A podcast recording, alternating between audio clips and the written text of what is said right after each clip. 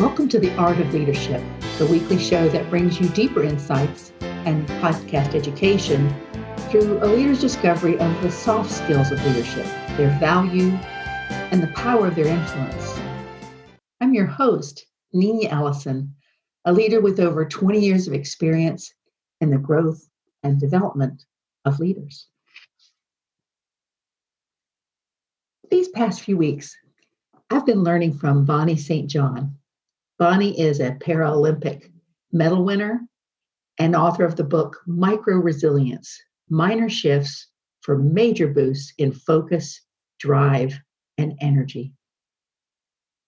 Micro resilience. Perhaps adding the word micro makes you pause for a moment.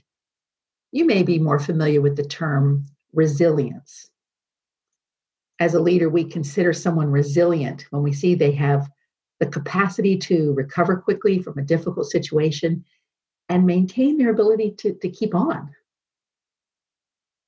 Resilient leaders are able to adjust or to pivot as needed when change is essential.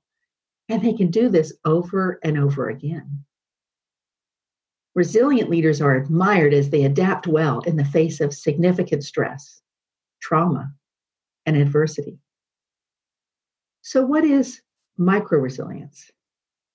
Actually, before we look at micro resilience, we should at least give a nod to the idea of macro resilience so can so so we can more fully understand micro resilience i think about it this way. If macro resilience looks at a leader's capacity to adjust and to adapt within changing frameworks of systems and processes, then micro resilience looks at the resilient actions of a specific individual in a moment of time. I think looking from a more global perspective to an individual perspective, you and me. The idea of micro resilience, particularly during a time of crisis and uncertainty, look, looks at what you can do today. Little changes that will, over time, impact the bigger plans that you're putting in place as you lead the charge for the overall resilience of, of your own leadership, your team, and your work. This concept of micro resilience is a powerful tool to use, not only with your leadership at work, but also as you relate to your family and to your friends during unprecedented times of, of change and of stress. What I love about this idea of micro resilience is that it, it acknowledges in, a, in a very practical way that there are times you have to recharge on the go. I think we've all known about that, that, that we can't um, always stop at convenient times to, to gain our energy, to rest, to have long periods of thought. Um, and what micro resilience says out loud, practically, is there are times that you have to recharge while you're still working. I'm learning that world class athletes make use of this principle on a regular basis. So, for leaders, making use of micro resilience is about the times when you know, without a doubt, that you are in a chapter of your leadership where you need to work very hard. This is not about being a workaholic. In fact, when we talk about working long, hard hours during a crisis, this should look different than the person who is a workaholic. For example, I recall working in a disaster relief following major flooding. The work was hard and, and the hours were very long. During these times, I would not describe myself as a workaholic, but rather someone who was willing to work long hours during a very specific catastrophic event to serve to serve those in need. You know, things that I remember, um, things that you would see in this kind of a situation is long work days, appreciation for food and drinking water, thankful for a tent to crawl into at night, and I could go on. Micro resilience can serve you well during times of crisis when there, there doesn't seem to be a break or even an end in sight of the needs that need to be met. Making a choice to embrace micro resilience sets you up to be able to make a small pivot, even as you continue to work very hard. Micro resilience sets you up to deliver a level of consistency and sustainability as fatigue starts to set in. And as you keep finding yourself digging deeper and deeper for your reserves. With Bonnie St. John's work on microresilience, she has established five frameworks to support microresilience. And for the next five weeks, I will bring them to this podcast. The first framework that she proposes to set yourself up for micro resilience is refocus your brain. Refocus your brain. One opportunity for resetting your brain starts in just a couple of days on April 16th at 7 p.m. Um, Eastern Standard Time. I'm offering a complimentary mastermind group called Leading Through Crisis, Staying the Course. This is a one hour phone call for four weeks. And it's just one example of a way to refocus your brain. To connect and to join this call with other leaders, head to my website at uh, www.healthyleadershiponline forward slash leading dash through dash crisis. And that will take you right to the landing page.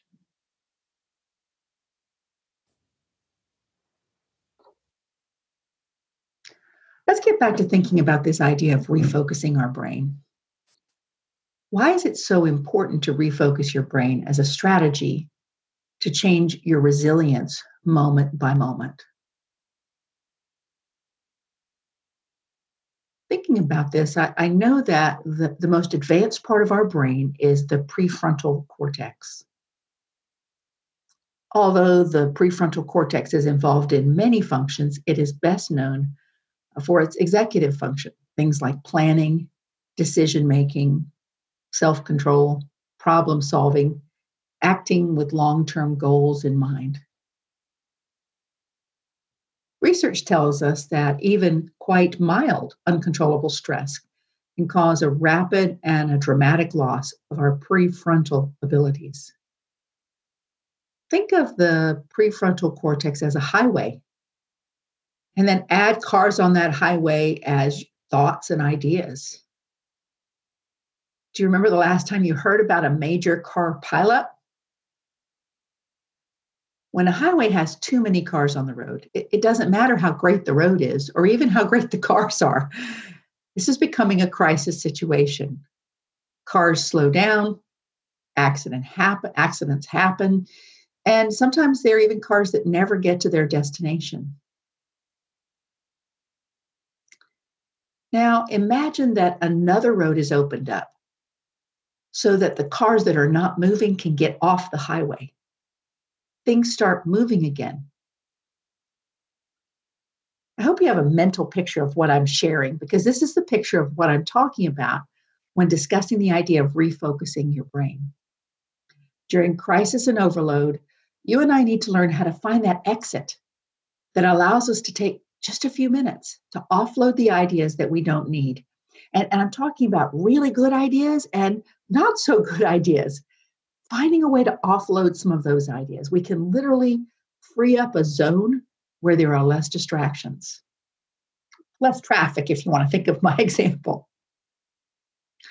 You know, in her book, Bonnie uh, St. John shares two very practical ways to refocus our brain uh, to protect our prefrontal cortex to set up that zone that allows us to minimize distractions and to optimize our thinking and the planning that needs to happen. One way is to keep from getting mentally overwhelmed. And the second way is to think through ways to manage your decision fatigue. So, we're going to talk about both of these mentally, being mentally overwhelmed and managing uh, decision fatigue with some with some practical suggestions. Let's talk about this idea of getting mentally overwhelmed and, and what you can do about it. One of the ways to, to tell that you're getting mentally overwhelmed is you begin to realize that you are having the same thoughts over and over again. Your brain is trying hard to keep you recalling things that you don't want to forget and it can be exhausting. So, what can you do? The first thing to do is to become aware of the ways that your mind is repeating thought cycles, that your brain goes back to the same thoughts over and over. And once you take that moment for awareness, then immediately ask yourself Do I need to keep these thoughts or do I need to let them go? Am I mentally rambling? If they're thoughts you want to keep, but get them out of your mind, record them on your phone, jot them on a paper. Just allow yourself to let them go so you don't have to rethink through them or try to retain them. You know, it's funny, you may even remember them later without even having to go to your notes. But, but just the act of letting your mind open up a free zone space by getting these important thoughts out of your mind reduces your mental exhaustion, reduces this sense of being mentally overwhelmed. When you realize there are thoughts you want to let go, the good news is you have a choice because you and I choose our thoughts we can be conscious of thinking, of being aware. In fact, just like acknowledging your mind has started repeating thought cycles, awareness is the first step in determining that there are thoughts you want to let go of. You can literally choose in the busyness of the moment to pause and say, I'm not going to think that anymore. The first step to blocking an unwanted thought is embracing this idea that you don't have to think it. I'll tell you in my own life, I sometimes will say out loud, I am not going to think about that. Hopefully, not too many people are hearing me when I really realize I, have got to stop the multitude of thoughts that are coming in my mind. I remember working in a crisis situation one time where the temperatures were way over 100 degrees. I was in a concrete block building with a tin roof, and I was so hot. And after a while, it seemed that this was all I could think about. And then I noticed my conversation moved to focusing on how hot I was rather than the patients I was taking care of. I'm, I'm a family nurse practitioner. And, and all I could think about was how hot I was, how hot I was. And I paused for just a couple of seconds. And, and I didn't say it out loud this time because there were people right next to me, but I told myself, I am not going to keep thinking about that right now. I'm going to refocus my mind on the person I'm seeking to help. Now, I will share that this is not always as easy as it sounds, but it is something you can choose to do. Don't let the thoughts that are not helping you during crisis times derail you. Another helpful step is to focus on the fact that you can block unwanted thoughts. In other words, focus on what you can do if you focus on the idea that this is going to be difficult or you're not sure if you can do this, then you are already undermining yourself. You are choosing to focus on how hard this is going to be rather than on the idea that I'm not going to think that thought. Also, another statement that I use if the thought comes back is I'm going to ignore it. In other words, when I'm trying to change my thinking because I can tell I'm getting mentally overwhelmed, I have very specific statements that I say to myself so that I'm still the one controlling my thoughts. You know, my own life, I have found that if I can say this self talk out loud, it is more effective. Um, I mean, I can remember even saying to myself, I'm not going to think about you. And then I choose to focus on another more important thought. Keep in mind, I'm not saying that you want to take hours each day to evaluate your thoughts and to determine if you want to keep them. And in fact, this exercise I'm sharing with you could take no more than a minute, half a minute. Taking control over the thoughts that are decreasing your effectiveness during crisis is a little change that will over time make a huge difference in your overall resilience. It's a micro change. Just this one small choice during a crisis can have a compounding effect on refocusing your brain, on thinking about what really matters. And I think the third thing to be aware of is do you notice when this happens? Do you find it's towards the end of the day? Do you need to be more on alert that you you need to manage your thinking a little bit more tightly during a time of crisis at a particular time of the day?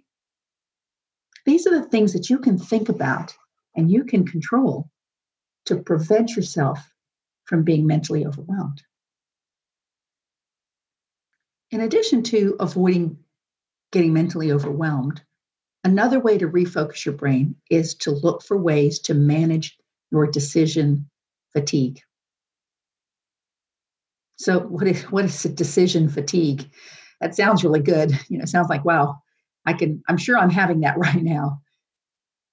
But you can see truly that you are sensing decision fatigue when you see that the quality of your individual decisions and the rationale behind them are becoming less and less effective.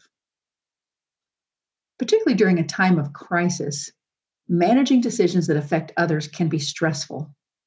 You know, even it gets to the point from the basic decisions of when you will eat and when you will sleep, how you will care for those in your realm of caregiving, how you will pivot at the right time as changes come day after day, sometimes even moment after moment.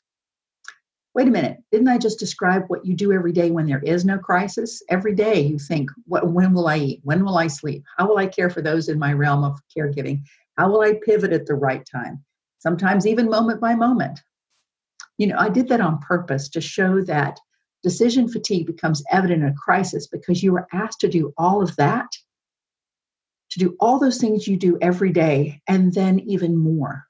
You're asked to make a lot of decisions in additions to the ones that you normally make. And this cumulative effect on your mind forms this overload of decision making so that your mind becomes tired. So, how do you engage in micro resilience in respect of mental strength and focus? And here's just a few ideas uh, that I want to share with you. First, keep prioritizing. D- don't stop prioritizing, as in a crisis, priorities can change moment by moment. I guess what I'm saying is don't give up on trying to simplify. Sometimes there are decisions that you thought you needed to make because they seemed critical, and then they drop off your radar, and you can let them drop off because they've moved into a lower realm of priority. Being ready to pivot not only to realize you don't make the you don't need to make the decision or you can change a decision when you see that it's needed. Identify when you're asked to make a decision that you you know you, you don't need to make. You know we can fall into a trap in crisis times when people realize we're thinking quickly and we can give answers that all of a sudden we're starting to be to be asked things that really we aren't the person to make that decision. And we can stop and say, actually, that's that's not a decision I need to make. And you can either delegate it as, as to the person that can make that decision, or you can shift the question to the right person. So so I think to avoid falling in the trap that all of, all of a sudden now you need to be the one making all the decisions will help to really avoid this idea of decision fatigue. A part of that is just to avoid random, rapid response decision making as much as possible. That's probably even more clear of what I'm trying to talk about here. Still be thoughtful of which decisions you need to be making. And when you don't know the answer, take just that moment to find another thought partner, another expert, so the decision you struggle with is not made in a silo, that you're still using the resources around you. Have, have you sensed that you're not as strong mentally as you were just a month ago? Are you having a harder time making decision after decision after decision? This isn't uncommon in a crisis, particularly one where there's not a clear end in sight. So, this concept that I've shared today of refocusing your brain will serve you well. And I, look forward to next week when I share the second framework from Bonnie St. John developing micro resilience through resetting your primitive alarms.